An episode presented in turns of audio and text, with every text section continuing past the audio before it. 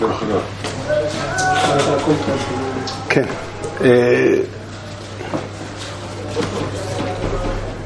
יש לנו תקופת פגרה, נקרא לזה ככה, בין החגים. חשבתי לקחת נושא שבעבר הרחוק עסקנו בו, כבר כמה שנים לא נגענו בו באופן רציני, והוא השבת. גם בעקבות הסתלקותו של מורנו ורבינו, מורי ורבי רייבליי מינסברג, שעסק בסוגיה הזאת כמעט בכל עת. שבס. אז ככה, לפני שאני נכנס אני רוצה לומר ככה, אנחנו ברוך השם כולנו צריכים לשמור שבת,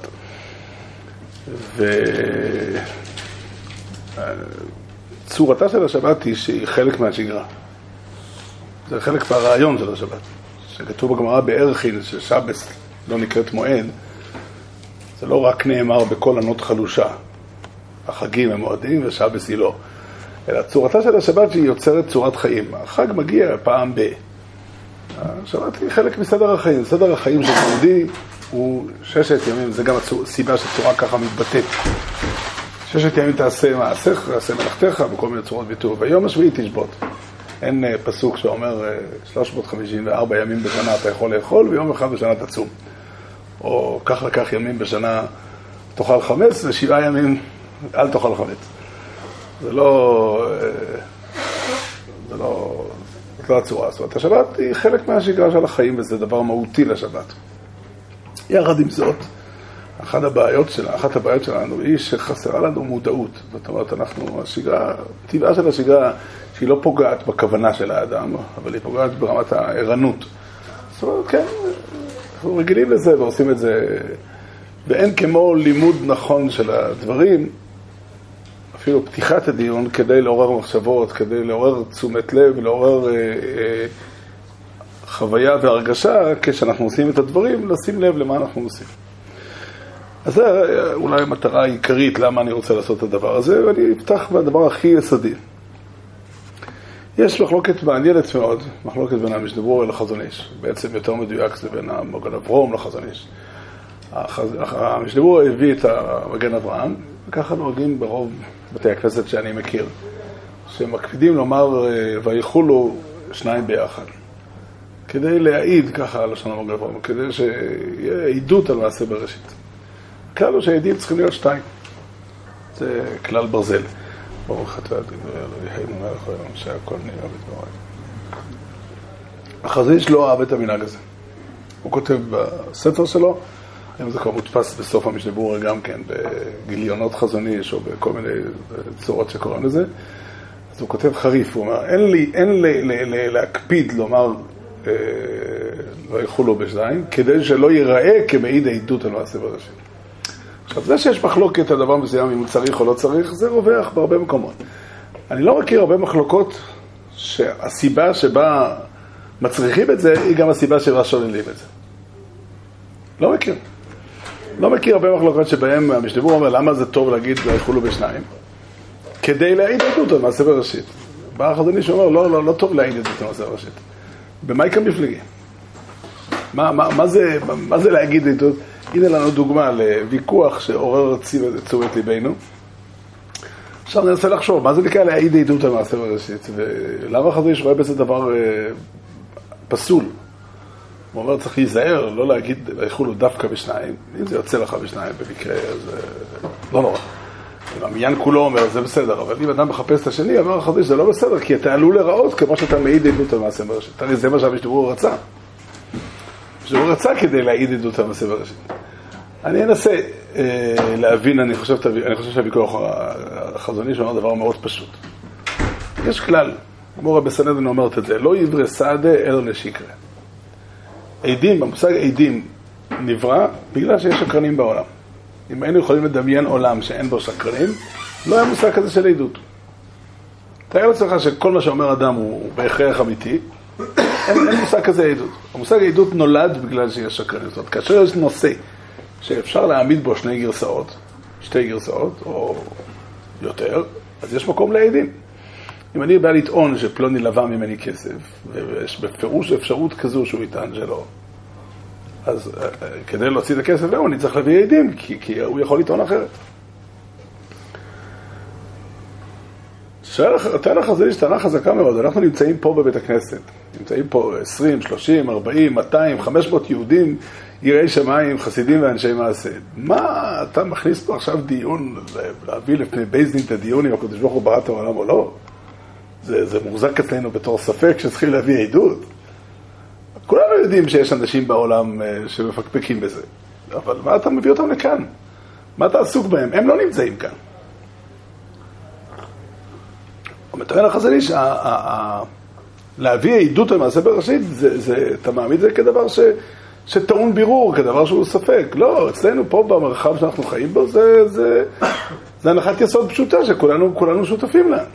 למה להביא עדות? זה כנראה הפריע לחזוניש. למה לכולם זה טוב? או, מה חשב המשדיבור? אני קצת חושש שלכולם זה טוב, כי, כי לא חשבו על החזוניש. אני לא, עד שלא ראיתי את החזוניש לא הרגשתי שום, לא לכאן ולא לכאן. אבל אחרי שאל, מה, מה, מה הרגיש המשדיבור ומה מרגישים גם יהודים שעושים ככה? אני חושב שהתשובה היא פשוטה. מה? אפילו שכתוב שלא למנוע עדות נגד השקרנים, אבל אני יודע שיש כאן סוגי עדות של... עדות לקיומה. בקידושין, בגירושין, מצאנו דבר כזה שהעדות... צריכים עדות לא בשביל להכחיש שקרנים, אלא אל עצם הערך של הדבר. אז קודם כל, יש הרבה שטוענים, וצריך, לא ברור שהם לא צודקים, שגם עדות לקיום נועדה כדי להכחיש שקרנים. זאת אומרת, יש דין שצריכים שהעדים יהיו נוכחים, אפילו אם אף אחד לא מתקיף. אבל המשמעות של העדים זה שאם יבוא מישהו וישאל אם היו קידושים, יש עדים. זה אחד. בעצם זה שבני ישראל הם מעידים על הקודש ברוך הוא בעולם, זה כתוב בפסוקים, כתוב במדרשים. כן, אבל זה הכוונה להעיד בחוץ, הכוונה זה שאנחנו שומרים שבת, מעיד לכל באי העולם שאנחנו מאמינים בבריאת העולם. אבל, אבל שנייה, אני רוצה שנייה לענות, אני רוצה שנייה עוד לענות לעוד אחד. דבר שני, פה זה לא עדות לקיומי, אנחנו לא מכילים את השבס עכשיו. אנחנו מעידים... אולי זה סוג של... שומע, אני אגיד לך מה אני חושב שהתשובה, התשובה לדעתי, מה שעומד מאחורי המשדיבור, המגן אברהם, אני חושב שהוא דבר אחר. גם הפשט בחז"ל, שחז"ל אומרים שאדם מעיד על מעשה בראשית, לא חייבים לפרש, הכוונה היא כלפי הגויים, למרות שזה גם נכון. אני חושב שצריך להבין, אנחנו לפעמים תופסים את הדברים בתפיסה קצת שטחית, אז אנחנו דנים על השאלה מה כל אחד חושב. לכל אחד מאיתנו, לחלק גדול מבני אדם, יש עמדות בכל מיני נושאים. תשאל אדם, האם אתה בעד זה או בעד זה? יהיה לך, כן, אני כאן, אני נגד, אני בעד. כאשר אנחנו אה, אה, דנים על השאלה, האם בריאת העולם כן או לא, אז כל היהודים שנמצאים בבית הכנסת ובאים לשמור שבת, ודאי יגידו לך שהעמדה שלהם היא שאלוקים בראת העולם בששת ימי בראשית, אין ספק לזה. אין צורך להעיד. אבל האדם מורכב... הרבה יותר מאשר השאלה היא מה העמדה הרשמית שלו. אני לא מדבר על האפשרות שאדם משקר, אלא הרבה פעמים בן אדם, זאת העמדה שלו, כמה הוא בתוך ליבו נמצא בדבר הזה. או בשפה אחרת, לא יברסה דה אלא לשקרה, אבל השקרן לא חייב להיות מישהו שבא ואומר, תשמע, יש לי עמדה רשמית, מוצערת, אני אכתב אותה על ספר ו... וכו'. הרבה פעמים בן אדם, טבעו של אדם, בוא נאמר את זה יותר חריף, טבעו של אדם, שלהכניס את האמונה לתוך הלב זה סיפור. זה סיפור. זה סיפור אמיתי. זאת אומרת, ירמיהו אומר, עקוב הלב מכל ואנושו מי ידענו. הוא אומר שם, הוא, לא, הוא אומר שם ש, שאת אמונת, אמונת הייחוד, את, את הביטחון בהשם, צריך להחדיר ללב בכל הזדמנות. יותר לעומק, יותר לעומק, יותר לעומק בכל מיני זוויות. בכל... עקוב זה הכוונה היא... לשון עקיבה, לשון כפל, כאילו. וכל יום מתגלה בלב של האדם כפל חדש, ששם אמונת האיחוד עדיין לא חדרה עד הסוף. שם עדיין לא מאיר האור הזה של אמונת האיחוד. או בשפה קצת יותר חריפה, שם נמצא שקרן שצריך להעיד בפניו על מעשה בראשית. להיות בן אדם מאמין, פירושו, להיות בן אדם מאמין פירושו לחיות באופן, עד כמה שזה, באופן מלא כל הזמן, מתוך תחושת המשמעות של, של, של הקיום של האדם ושל העולם כולו. זאת אומרת, וזה הטבע של החיים, המאורעות שקוראים לאדם בחיים, התפקידים שמוטלים עליו, ההתעסקות של האדם בכל מיני דברים שהם נחוצים בשביל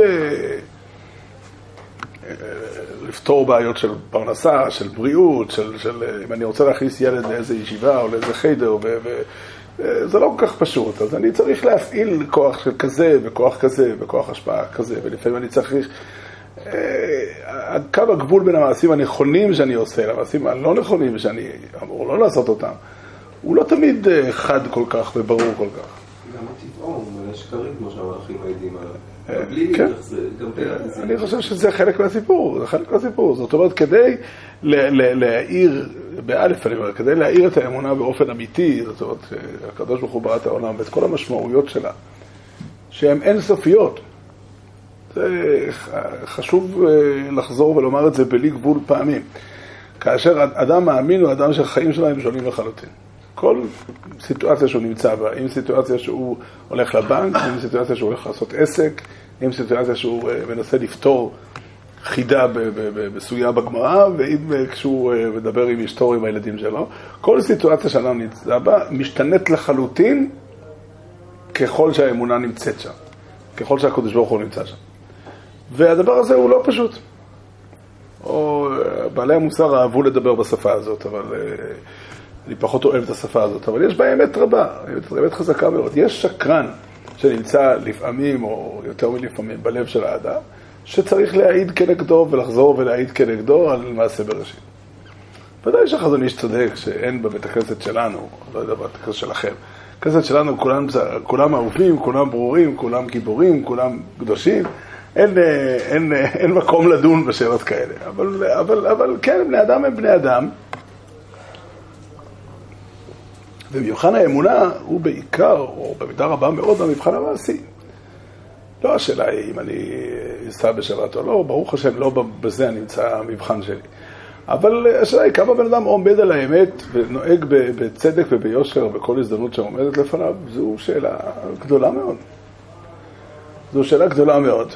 ויש משמעות עצומה לעדות הזו שאנחנו מעידים שחז"ל... וחז"ל אומרים את זה שאדם בעצם שמירת שבת מעיד על מעשה בראשית, וגם אמירת ויחולו, כן, בכל כל סיטואציה שאנחנו עושים אנחנו צריכים להעיד על מעשה בראשית, והפירוש לזה הוא, הוא, הוא כך, הפירוש לזה הוא באמת כך שה... כדי לחיות חיים של אמונה צריך לחזור.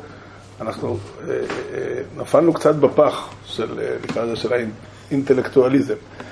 יש כזה גישה לאדם, שאדם הוא יצור שכלי, והוא מגיע למסקנות, וצריך להוכיח לו וכו'. אני לא, לא כאן המקום, לא היום אני רוצה להוכיח שזה לא נכון לגמרי, אבל בוא נגיד שזה נכון קצת. אבל אחרי שאדם מוכח לו וכו', זה לא סגר את הדיון. זה לא, הדיון לא נסגר. וזהו. זה, זה פירוש המושג הראשוני, ברמה הכי בסיסית, להעיד על מעשה בראשית, פירושו, אני אספר... סיפור שסיפרתי אותו כמה פעמים, אבל אני הייתי פעם בישיבת פתחי העולם בשבת, ובליל שבת בסעודה קרה לי דבר לא נעים, נשפך לי תחינה על המכנסיים. עכשיו זה לא הבית שלי ואין לי שם מכנסיים להחליף. וזהו, השבת נסתובב עם כתם של תחינה, מה, מה, יש להם מישהו הצעה אחרת? אז הבת שלי הקטנה, היום היא כבר הולכת להתחתן עוד שבועיים שלוש, אבל אז היא הייתה ילדה קטנה והיא שאלה אותי, אבא אתה לא יכול להסתובב ככה? אמרתי לה, מה את מצא שאני אעשה? אמרתי לה, אבל אי אפשר להסתובב. אמרתי, יש לי פתרון. נעמדתי ואמרתי דרשה. זה תמיד, בתור ראש ישיבה, אני את הפריבילגיה להגיד מתי שאני רוצה דרשה. אמרתי, חבר'ה, אני רוצה שת, שתדעו מה הסיבה שאני הולך עם כתם של תחינה. כולם יצא גרומה, ודאי, מלאבן. זה... ודאי נכון, אבל, אבל מה, מה יש עם זה מלאבן? למה אם זה היה ביום שישי או ביום ראשון? הייתי פותר את הבעיה בדרך פשוטה. אז, אז אמרתי, אני רוצה שתדעו לכם דבר אחד, אנחנו כבר שלושת אלפים שנה מעידים את העדות הזאת. לפני שלושת אלפים שנה, בכל מיני צורות, שמעת זה אחת הדוגמאות, אבל לא אחת הדוגמאות העיקריות, אבל יש הרבה מאוד דברים שאנחנו עושים כדי להעיד על הדבר הזה, שהעולם לא נמצא פה סתם. העולם נברא על ידי בורא עולם, ובורא עולם ברא את העולם ברצון טוב. זה פירוש המושג אמונת הייחוד. ושהעולם... ראוי לשמוע ומגשים את הרצון של הקדוש ברוך הוא. זה, ככה נראה העולם שהשם רצה אותו. ואנחנו פועלים בעולם ועושים בעולם מתוך, מכוח האמונה הזאת. ולפני, כשאברהם אבינו התחיל את האמונה הזאת, זה היה נשמע הזוי. היה נשמע מטורף.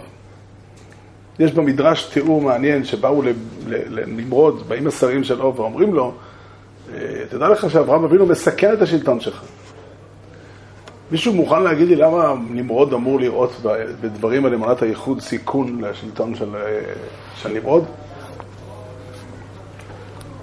למה? אברהם אבינו לא רוצה להביא את אלוקים במקום נמרוד. זה לא הנושא. לא רוצה לעשות מהפכה, מהפכה קואליציונית, אני יודע, בחירות חדשות, מה, מה, מה הוא רוצה? התשובה היא מאוד פשוטה, אמונת הייחוד לוקחת אנשים ועושה אותם בני חורין. אמונת הייחוד עושה אנשים בני חורין, והיא מסכנת כל שלטון לא צודק. אלא כמה, אבל תלוי כמה אנשים מאמינים בה ותלוי כמה שלטון לא צודק. אבל המציאות של בן אדם ש, שעושה מה שאומרים לו באופן מלא, היא נסתרת באמונת הייחוד. האמונה שאברהם אבינו מפיץ אומרת לאדם, תשמע, הקדוש ברוך הוא ברא את העולם הזה, העולם הזה הוא לא סתם. אמור, אמורה להופיע כאן האמת. אמורה להופיע כאן האמת. אני אספר לכם סיפור מעניין, מורי ורבי זיכרונו לברכה, רב זילברמן, ששכב על ערש דווי בלילה האחרון לחייו. והמצב כבר היה סופני באופן ברור. ומדי שעתיים נכנסה אחות ונתנה לו זריקת מורפיום להרגיע את הכאבים. בשלב מסוים הוא החליט, אני לא נכנס לדיון למה, הוא החליט שכבר אסור לתת לו את הזריקה הזאת, כי הזריקה הזאת עלולה להרוג אותו. כשהגיעה האחות עם הזריקה, אז הוא אומר לה, גברת, די, נגמר. היא אומרת לו, למה? היא אומרת, הזריקה עכשיו תהרוג אותי וזה אסור. אז היא אומרת לו, כבוד הרב, אני בבוקר תבוא האחות הראשית, תשאל למה לא מופיע ברשימות את הזריקה, היא תיתן, תרשום לי הערה בתיק, לא יקדמו אותי. אז הוא אמר לה, אדם לא יכול כל החיים שלו לחשוב מה יגיד לו הבוס. באיזשהו שלב צריך לחשוב מה את אומרת לה על מה שאת עושה. מה אלוקים חושב על מה שאת עושה. אי אפשר כל החיים להיות עסוק במה שהבוס אומר לך. זה דיבורים של אמונת הייחוד. שלב אחד. ונמרוד לא נבהל ממה שאומרים לו השרים, לא בגלל שהוא חלוק על הפרשנות הזו שלהם, אלא כי הוא אומר, אין לאברהם אבינו סיכוי. כך כתוב במדרש. מה, נראה לך שאנשים יקנו את הרעיונות של אברהם אבינו? מי, מי, מי, מי ילך עם זה? לא, בטח. ילדים אין לו, ואף אחד לא, כאלה דיבורים, מישהו, מישהו, אנשים עסוקים, אדם שמחלק ארטיקים, אז אנשים באים איתו. אדם שבא לספר סיפורים על אמונת הייחוד, אין לזה שום דבר. ככה מרגיע אותם נמרוד. ואחרי תקופה הם באים ואומרים לו, תשמע, זה לא נכון. אלפים ורבבות הולכים איתו. אז שלושת אלפים שנה אנחנו הולכים עם הסיפור הזה, ומעידים, מה שאמרתי קודם, לעצמנו, אבל גם כלפי חוץ. גם כלפי אחינו היהודים, גם כלפי העולם כולו. ובדרך הזאת, במשך אלפי שנים, עשינו את המהלך הזה והפכנו את העולם. הפכנו את העולם. זאת המציאות הפשוטה, העובדה שיהודים, העובדה שכל העולם כולו, היום אנשים יודעים שיש דבר כזה צדק ומצדקה ומשפט, חסד צדקה ומשפט. אנשים יודעים שהעולם באופן עקרוני נועד להיות מקום שבו הטוב מתגלה. זה תוצר של זה שיהודים, שכולם ידעו שהחנות של היהודי סגורה בשבת. גם זה שהוא שומר פסח וסוכות, גם זה שבכן הלאה. אבל שבת היא בפירוש הדבר העיקרי והמרכזי שמלמד את הדבר הזה. ואנחנו עושים את זה עד היום. רמת המודעות שאנחנו עושים את זה יכולה להיות נמוכה לפעמים. אבל העובדה שאנחנו שומרים שבת, היא עושה את הדבר הזה. כמובן, יש רמות שונות של שמירת שבת. יש אדם שהשבת שלו היא מלאה תוכן, מלאה משמעות. אבל גם אדם שהשבת שלו נגמרת בזה שהוא לא, לא עובד בשבת בחנות. הוא לא ידע יותר מזה. או בשפה של ההלכה, הוא לא מחלל שבת בפרהסיה. הוא כבר שייך לסיפור. למה? כי הוא מעיד... בעצם המציאות שלו, הוא מעיד על זה שהעולם הזה הוא לא סתם. אנחנו לא מספיק ערניים למשמעות של זה, אבל הקטם בתחילה שהיה על המכנסיים שלי, הוא, הוא, הוא מבטא משהו מאוד חזק. הוא מבטא אמירה עצומה. זה יכול להיות קל, יכול להיות קשה לעמוד בניסיון, זה לא משנה, זה, זה, זה, זה נושא אחר. אבל עצם העובדה שאנחנו יהודים בכל הדורות כולם, בכל הארצות כולם, יהודים הגיעו, לא יודע עד לאן, אפילו לירח. לחלל הגיעו יהודים שרצו לשמור שם שבת. והיה יהודי כזה, היה יהודי כזה שהגיע לחלל, אני לא יודע אם פה הוא שמר שבת, אבל כשהוא הגיע לשם הוא שמר שבת, וכן, כן, הוא העיד לכל באי עולם את הדבר הזה, שאנחנו יהודים ואנחנו יודעים מבחינתנו שהקדוש ברוך הוא ברא את העולם, הוא ברא את העולם לטוב. זה חלק בלתי נפרד מהשבת, ו- ועל זה אנחנו מעידים, ומכאן נובע כל היחס הרציני. לפעמים יהודים מתייחסים לעולם ברצינות תאומית מדי. זה נשמע קצת עזוי. אבל ככה זה, היחס לכל, לכל מאה שקל, איפה הם נמצאים, למי הם שייכים, נובע מזה שהעולם הזה הוא רציני. הוא רציני. זאת, זה הכותרת של השבת. זה הכותרת של השבת, הכותרת הכי כללית, הכי, הכי ראשית, פורסם ככה בדיבורי הראשונים. גם התורה זה נראה שזה נכנס בעניין הזה. זאת העדות שאנחנו מעידים בעצם העובדה שאנחנו שומרים שבת. שכתוב בגמרא, לא יברסה דעה אלא לשקרא, כי השקרן לא חייב להיות אדם שיש לו דעה אחרת. השקרן יכול להיות אדם חיובי לחלוטין, שיש בתוכו תחושה אחרת. הרמב"ן כותב בעשרת הדיברות, פרשת יתרו, כותב דיבורים, דיבורים נפלאים מאוד על מצוות כיבוד אב ואם. אז הוא אומר שכיבוד אב ואם, נראה שהוא רוצה לענות על השאלה למה כיבוד אב ואם נמצא בלוח הימני, נקרא לזה ככה. הוא לא שואל את השאלה בנוסח הזה, אבל, אבל, אבל הוא בא להסביר למה כיבוד אב ואם שייך לבן אדם למקום. אז הוא אומר שם ש... המילים שלו הם ככה, כשהשם, הקדוש ברוך הוא, הוא אבינו הראשון, והאב המוליד הוא אבינו האחרון. ומי שנוהג כבוד בראשון, נוהג כבוד גם בשני. נו, מה ההשוואה בכלל? אומר הרמב"ן שיש יחס בסיסי של בן אדם, שהוא אדם דתי. אדם שיש לו אלוקים, הוא אדם שמבין שהקיום שלו הוא לא, הוא לא סתם. הוא נמצא עם, עם מישהו הביא אותו לכאן. ואותו, היחס הזה מחייב שגם, זה סדר שהקדוש ברוך הוא סידר בעולם, שכל אחד מבני האדם שנמצא פה יש לו אבא ואמא. אף אחד לא, חוץ מאדם הראשון, אף אחד לא נברא בעצמו על ידי השם. וזה אומר שכל אחד נמצא פה עם איזושהי, עוד, עוד מישהו שדאג לאיזשהו, שהביא אותו לכאן. דאג, המילה לא נכונה, אבל הביא אותו לכאן. והרמב"ן מוסיף ואומר, הרמב"ן מוסיף ואומר, שהתורה לא פרטה בשום מקום. איך מכבדים הורים? יש ברייתא וקידושין שמפרטת, אבל הרמב"ן אומר שהתורה עצמה לא פירטה בשום מקום, ולא צריך לפרט, כי כל ענייני הכבוד שנצטווינו כלפי הבורא יתברך, נצטווינו גם כלפי ההורים. שמתם לב לדיבורים האלה? והוא מתחיל להגיד שנצטווינו כלפי הקדוש ברוך הוא לא יהיה לך אלוהים אחרים על פניי. ומזה אנחנו לומדים שאסור לאדם לקרוא אבא או אמא למישהו אחר. אני לא מצטט במילים, אבל זה כתוב ברמב"ן. עכשיו אני מתאר לעצמי, מה? אני מתאר לעצמי שמה שנוהגים לקרוא לשווה או לשוויגר, לחביב וחמותו אבא ואמא, לא הכוונה לזה, כאילו, זה מילה בעלמא, או יש מקומות שקוראים לאדם זקן אבא. לא, לא לזה הכוונה. מה? שכאילו אחד עם אשתו, ככה, כן, אבל הכוונה היא, ככה אומר הרמב"ן, שכתוב לא תישא שם השם אלוקיך לשווא, שלא יזכיר אביו ואמו בשום עניין שביזיון. ושכתוב זכור את יום השבת לקדשו, שכל מה שאבא או אמא שלך מחבבים, יהיה חביב גם בעיניך. לא פחות. מה? כן, היה לי פעם סיפור עם זה, זה סתם ממש בסוגריים, היה לי סיפור עם זה, היה מעשה שהיה ככה, היה מקרה עצוב, שהילדה ילד ראשון, ומיד אחרי הלידה התגלתה מחלה מסוכנת, אני יודע, התגלגל עוד תקופה קצרה, והיא נפטרה. והאבא של התינוק בעצם ישב לפגישה עם חמי וחמותו, ואמר להם, תקשיבו טוב, אני מתכוון להתחתן עם אישה חדשה. ואני רוצה שהילד זה יגדל בלי זיכרונות מעיקים. זה טוב וטוב. ו... וזהו, אז אתם עוד חודשיים תוכלו ליהנות מהתינוק, אבל זהו, זה הולך, לא יודע מתי נמצא, הוא יחפש עד כמה זמן זה ייקח, והוא מתכוון לסיים את הסיפור. הם מאוד מאוד כאב להם, הייתה להם בת שהייתה תלמידה של אשתי, והיא סיפרה לה את הסיפור. זה סיפור שבחרו לרב אבא שאול שיכריע בסיפור. אבא שאול אמר, תשמע, כתוב בשולחן ערוך שכל מה שעושים עם ילדים זה לטובת הילדים, כאילו.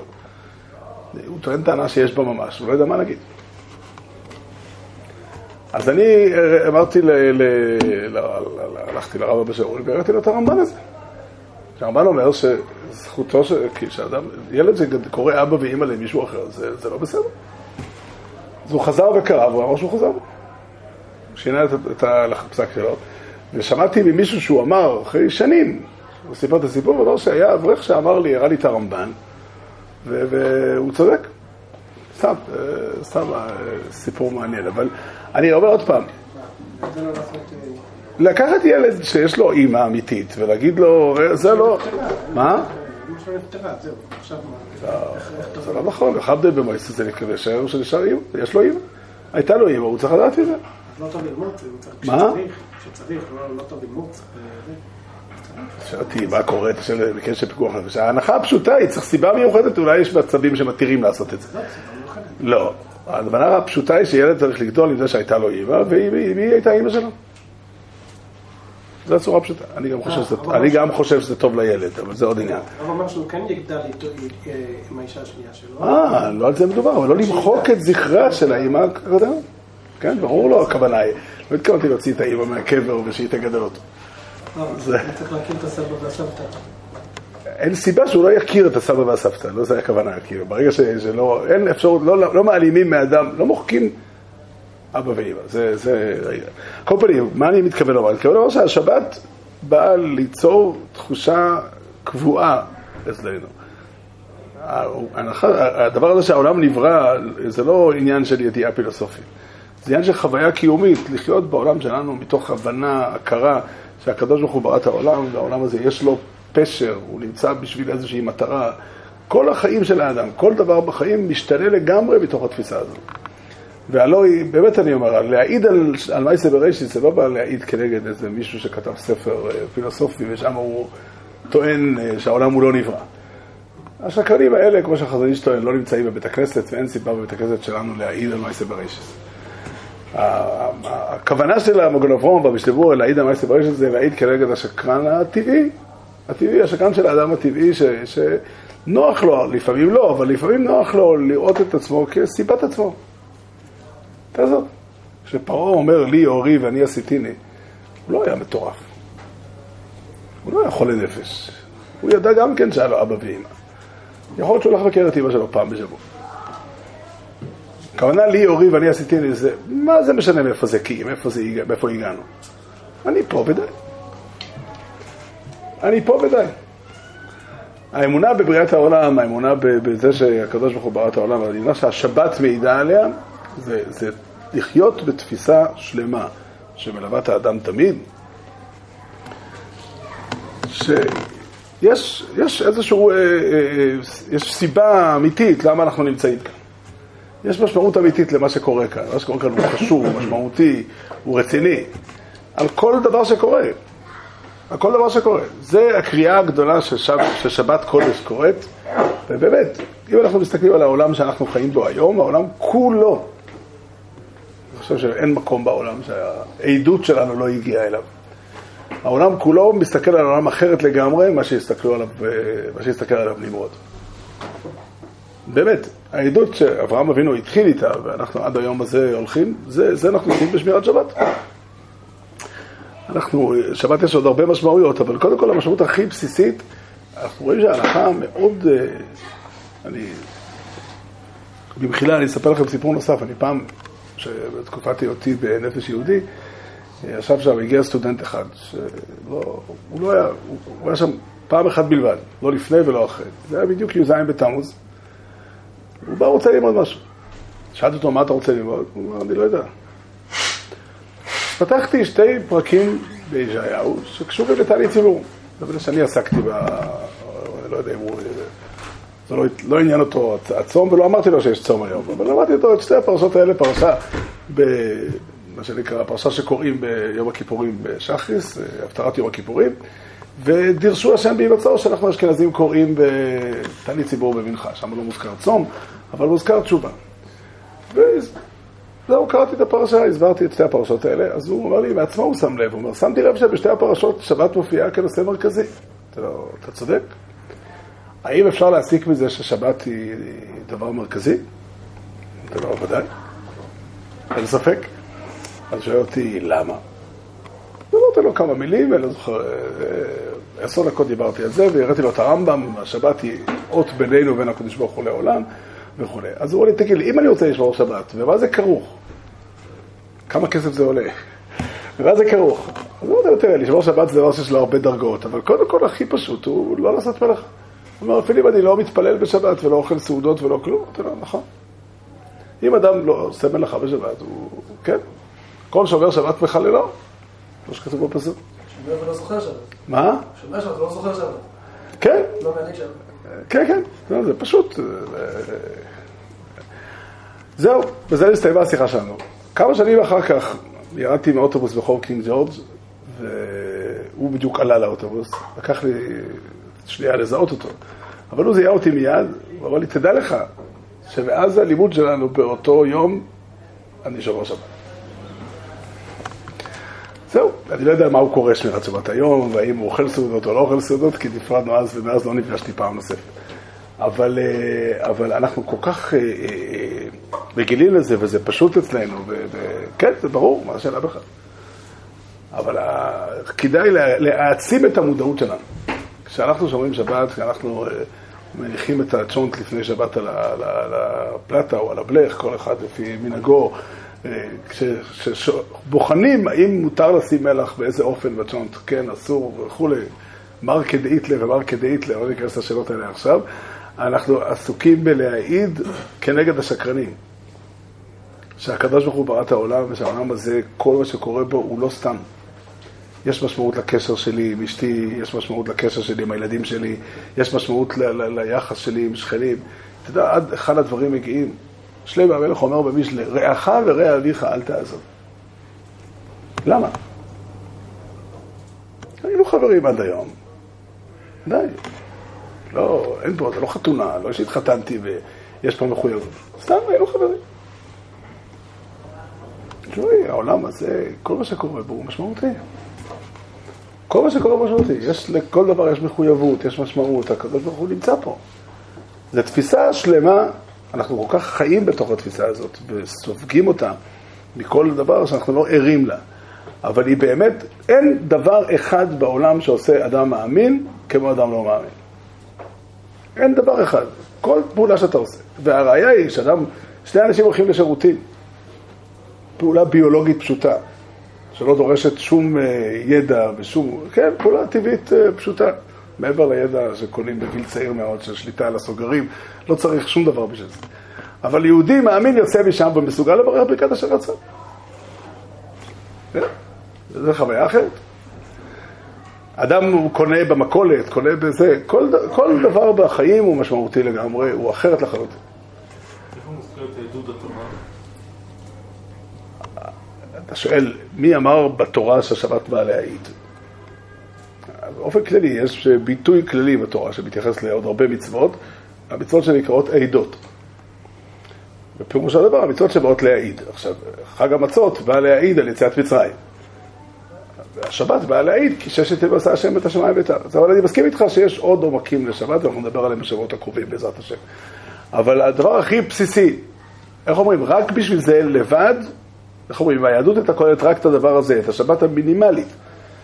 שלא להיות שבת בפרסיה, מה שנקרא, כבר היינו נמצאים במקום אחר לגמרי. זה האמת לאמיתה. כל כך השגרה יש לה את הפלוסים שלה, שהיא הרגל עושה שאנחנו עושים את זה בקלות יחסית, ולא צריכים להיאבק בדרך כלל וכו'. אבל הרגל גם יש לו חיסרון, שלא שמים לב לדברים. לא הכוונה, חשוב לי להדגיש, זה הוכח במחקר, שהרגלים, בלי סיבה לא מחזיקים מעמד. זאת אומרת, אם אדם היה רגיל לעשות משהו מסוים, אדם או בעל חי גם, והמשהו מסוים הוא התרגל לו בגלל סיבה מסוימת, ואחר כך הסיבה נעלמה, לא מיד ההרגל התבטא, אבל אחרי תקופה ההרגל ייקחד, ככה זה מכונה. זאת אומרת, אם אנחנו שומרים שבת לאורך זמן, הסיבה היא בגלל שאנחנו מאמינים בזה ו- ושייכים לזה. אבל המודעות שלנו היא מאוד נמוכה, בהרבה פעמים. אני יכול להגיד את זה בעצמי, אני אומר לך, אני... באופן פשוט, אני, אני, אני, הרבה דברים אני עושה. כן, אני אפילו לא שם לב ש, שהייתה כזו שאלה. אני באופן נורמלי, בשבת לא מדליק חשמל, ביום חול מדליק, אני לא, לא, לא זוכר למה בדיוק. הסיבה האמיתית היא הסיבה האמיתית. אבל, אבל, אבל לפתח את המודעות יותר ויותר, זה יעשה כמה דברים. קודם כל, המשמעות שזה ייתן לנו תהיה אחרת. אדם היה צריך להסתכל על עצמו במוצאי שבת ולראות, לא שם חז"ל במכיל פרשת כי תישא, שהשבוס מוסיפו קדושו על ישראל. אדם עבר שבת, אמרו להיות, קרה משהו היה. קרה משהו. כן, אם אני חווה את המשמעות של מה שעשיתי, עכשיו אני לא מדבר על להיות במודעות מתמדת, זה למעלה מהכוח האנושי נראה לנו, לפחות. שכל מלאכה שאני דן בה, אני אזכור את הכל, אבל, אבל, אבל, אבל כן, קצת להכניס, חז"ל ציוו לכן כנראה, להגיד תפילות מיוחדות, ובתפילות לדבר על קדושת השבת, ותקנו לעשות קידוש, מאוחר יותר כמה חכמים שחיברו זמירות לשבת, שהן גם עסוקות ב- ב- ב- לפרש את מעלת השבת בכל מיני צורות וביטויים. השבס היא עניין גדול מאוד, ויש מקומות, דרך אגב, יש קהילות בישראל שבהם היה להם שכל לעשות עסק בשבת. החסידים, וזה חייבים לומר את האמת, החסידים היו פיקחים. נהגו בפיקחות גדולה. יהודי, בחור חסידי, מגיע שבס, זה, זה, כל, כל, כל הסיפור הוא אחר. אין סיבה, איך אומרים, אין להם, זה לא נתן להם קניין בעניין הזה, אנחנו יכולים קצת לגנוב, קצת לגנוב מהם. זה באמת נכון, מאוד מאוד נכון, וכדאי לתת את הדעת, ואני רוצה קצת ללבן את הסוגיות האלה, להרחיב בהן. זה, זה... פשוט כדי להיות ערני יותר, מה קורה הדבר הזה שקמתי באמצע לילה בשבת ולא הדלקתי חשמל? כן, הלכתי בחושך השירותים. מה עשיתי? מה עשיתי? מה פעלתי בפעולה הזאת? כן, זה פשוט, כולנו עושים את זה. דווקא הדברים שכולם עושים, כשאדם עושה משהו שאתה יודע, כל בסביבי, כולם... זכרו בילדות, גדלתי בבית שבו, בצפת, שהייתי ילד, לא היה דבר כזה גנרטור, לא היה דבר כזה... בבית שלנו היו נרות מלבד. ישבנו בליל שבת עם נרות, אני רואה שהיה גם לוקס בחלק מהתקופות. זה היה מיוחד מאוד, זה חולה. כשבאתי אחר כך לבני ברק, ראיתי, אתה יודע, כל הבת כנסת היה, היה גנרטור. זה נראה לי לא שבתי בכלל, ככה לא נראה שבת. אבל כשאתה עושה משהו מיוחד, אתה מרגיש יותר את, את המיוחדות של שבת. אבל גם הדברים שכולם עושים, שכולנו עושים, כולנו עושים, כי כולנו ברוך השם נמצאים ב, בעמדה כזאת, שאנחנו מאמינים בהשם ומעידים בעל שם שזה בראשיס כל הזמן. אבל בואו נהיה יותר ערניים, יותר זה, יותר לתת את הדעת. אני בטוח שכל אחד מאיתנו וכל הסביבה שלנו תרוויח בזה. זה, זה, זה בעצם המגמה שלי. אני רוצה לחזור על הדברים בקצרה. ממש בקצרה, נמשיך בעזרת השם בשבועות הבאים. השבת היא עדות על זה שהקדוש ברוך הוא ברא את העולם, היא עדות כלפי כל אדם ואדם בתוך עצמו, היא עדות כלפי הסביבה, והידיעה הזאת, המשמעות שלה היא שהעולם ספוג במשמעות. שהעולם ספוג במשמעות. מה? ידיעה שהוא ברא. שהוא ברא, אתה צריך להוסיף את המילה הוא, מי, מי זה הוא? שברא, אם, אם הייתי חושב שאני בראתי את העולם, או אתה בראת את העולם, אז הייתי אומר, תשמע, בני אדם הם יצורים שיש להם אינטרסים, ומישהו בגלל האינטרס שלו עשה כך. תראו שהמושג האלוקים בראת העולם זה מישהו שלא עושה שום דבר מחמת אינטרס, וכל מה שהוא עושה, הוא עושה בגלל שזה נכון. זה, זה תמצית אמונת הייחוד, באופן הכי פשוט, כך כתוב בחומש. מה שאמרתי עכשיו כתוב בפורש בחומש. איפה זה כתוב? בפרשת עקב, בחמישי, כתוב ככה. ואתה, ישראל, מה השם לוקח השואל מעמך? כי אם... ליראה, ללכת בכל דרכיו, לאהבה וכו', לטוב לך. בפירוש הפסוק, הקיים זה ככה, כל מה שהוא ביקש, וזה לא מעט, זה רק המטרה אחת טוב לך. ככה הרמב"ם מפרש. מאיפה אתה יודע? זו מביאה תורה ראיה, אין לה שבלוקחה השמיים בשמי השמיים, הארץ לכל אשר בא. במילים אחרות לא חסר לו כלום, ממילא כל מה שהוא עשה זה רק לטוב לך. רק באבותיך חשק השם לאהבה אותם, וממילא זה רק לטוב לך. זאת אומרת, ההופעה של אלוקים בסיפור אומרת שמי שעומד מאחורי הכל, זה לא, מה שעומד מאחורי הכל זה לא אינטרס של מישהו. רק אמונה באלוקים מוציאה את כל העולם כולו מכלל מקרה, לא משנה איזה תיאוריה אחרת. אין הבדל אמיתי בין תיאוריה שאומרת שהאלים בראו את העולם בתוך איזשהו סיפור שקרה להם, או העולם נהיה על ידי אבולוציה.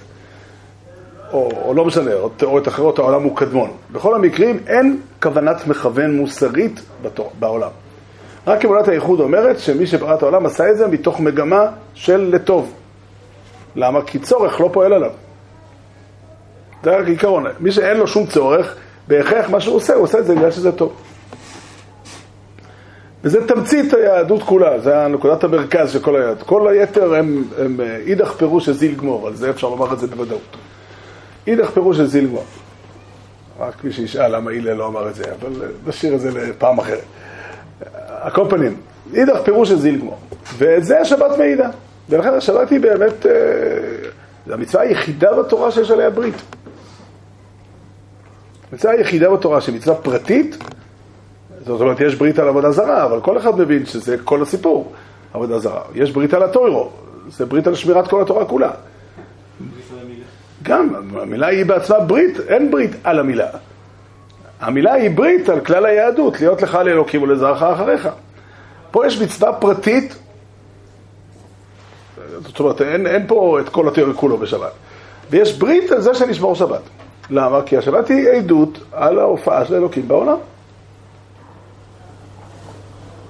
לכן שבת עושה בן אדם מאדם סתם ליהודי. זה מה שעושה בין, אנחנו היום דנים את כל מי שאינו שומר שבת כתינוק שנשבע, או כמעט כל. אבל זה בעצם סוג של טרגדיה, שההיסטוריה הגיעה למקום כזה. מישהו מחלל שבת בפרהסיה לגמרי, מה שנקרא, הוא כגוי לכל דבר, זה כן, זה פשוט. שוב, היא הלכה שכמעט אין לה ביטוי מעשי היום. ושהחזוניש פסק שכל החילונים שלנו היום הם תינוקות שנשבעו. אבל, אבל, אבל העיקרון הוא זה, העיקרון הוא זה עושה בין אדם לאדם דתי. כן? למה בין השם? זה פירושו להביא את אלוקים לחיים שלנו. אני חושב שלא יברסה דאלה לשיקרה. זה משפט מאוד חזק. אם מישהו חושב שהשגרן צריך להיות איזה פרופסור שכתב איזה ספר, אני לא יודע מה עושים איתו. אבל האמת היא שהשגרן הזה נמצא בכל מקום. גם אנשים מאמינים, יש בהם קול שאומר, תעזוב, קשה לתפוס את הדברים כל כך רציני. אפילו שבדרך כלל אני עושה את זה, היום רק בשביל העסקה הזו אני רוצה קצת הלכות. אבל אנחנו מעידים כל שבוע על זה שהקדוש ברוך הוא ברא את העולם, כדי שכל השבוע נהיה בנוכח, כל החיים שלנו יהיו בנוכחות הזו. הקדוש ברוך הוא ברא והוא נמצא פה, הוא עשה את העולם, יש לו מטרה בכל דבר שקורה פה, כל דבר שנמצא פה הוא משמעותי עד הסוף. זהו. זה, זה הכלל, הכלל הגדול של הדברים, שהקדוש ברוך הוא יזכה אותנו לשמור שבתות מתוך שמחה ולהיות תמיד דבקים באמונת הייחוד. אבל חלמה בן הקש שאולי נרוצה לתמוך ולזק את המצורת, שנאמר אדינו